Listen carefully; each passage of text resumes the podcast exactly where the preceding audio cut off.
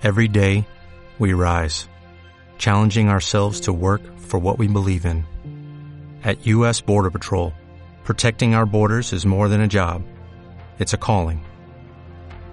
Agents answer the call, working together to keep our country and communities safe.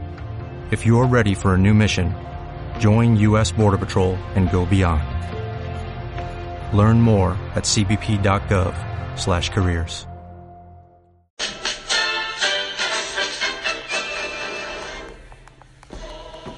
Hola, bon dia, sóc Nauma, del periodista de Balançat. Avui na...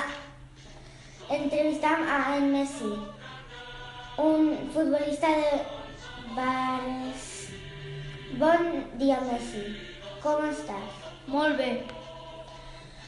Doncs comencem amb les preguntes de cari personal. Quants anys tens? Tenc 30 anys. On vius? Visc a una mansió a Barcelona. On vas néixer? Vaig néixer a Argentina. Quan vas conèixer a la teva dona? La vaig conèixer als 19 anys. Molt bé, ara seguim amb les preguntes de cari professional.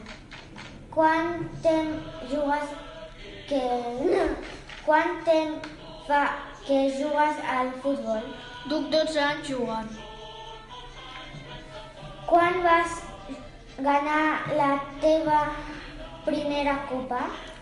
Més o menys el 2005. Quants ous pot arribar a ganar amb el futbol? Com 26.500.000 euros a l'any. Als teus fills eh, li, li agrada jugar al futbol? Sí, els encanta. Molts, molts gràcies per a la teva atenció. Ha estat molt agradable. Moltes gràcies. Adeu. Pu- Pues això ha estat la entrevista a en Messi. Fins avui.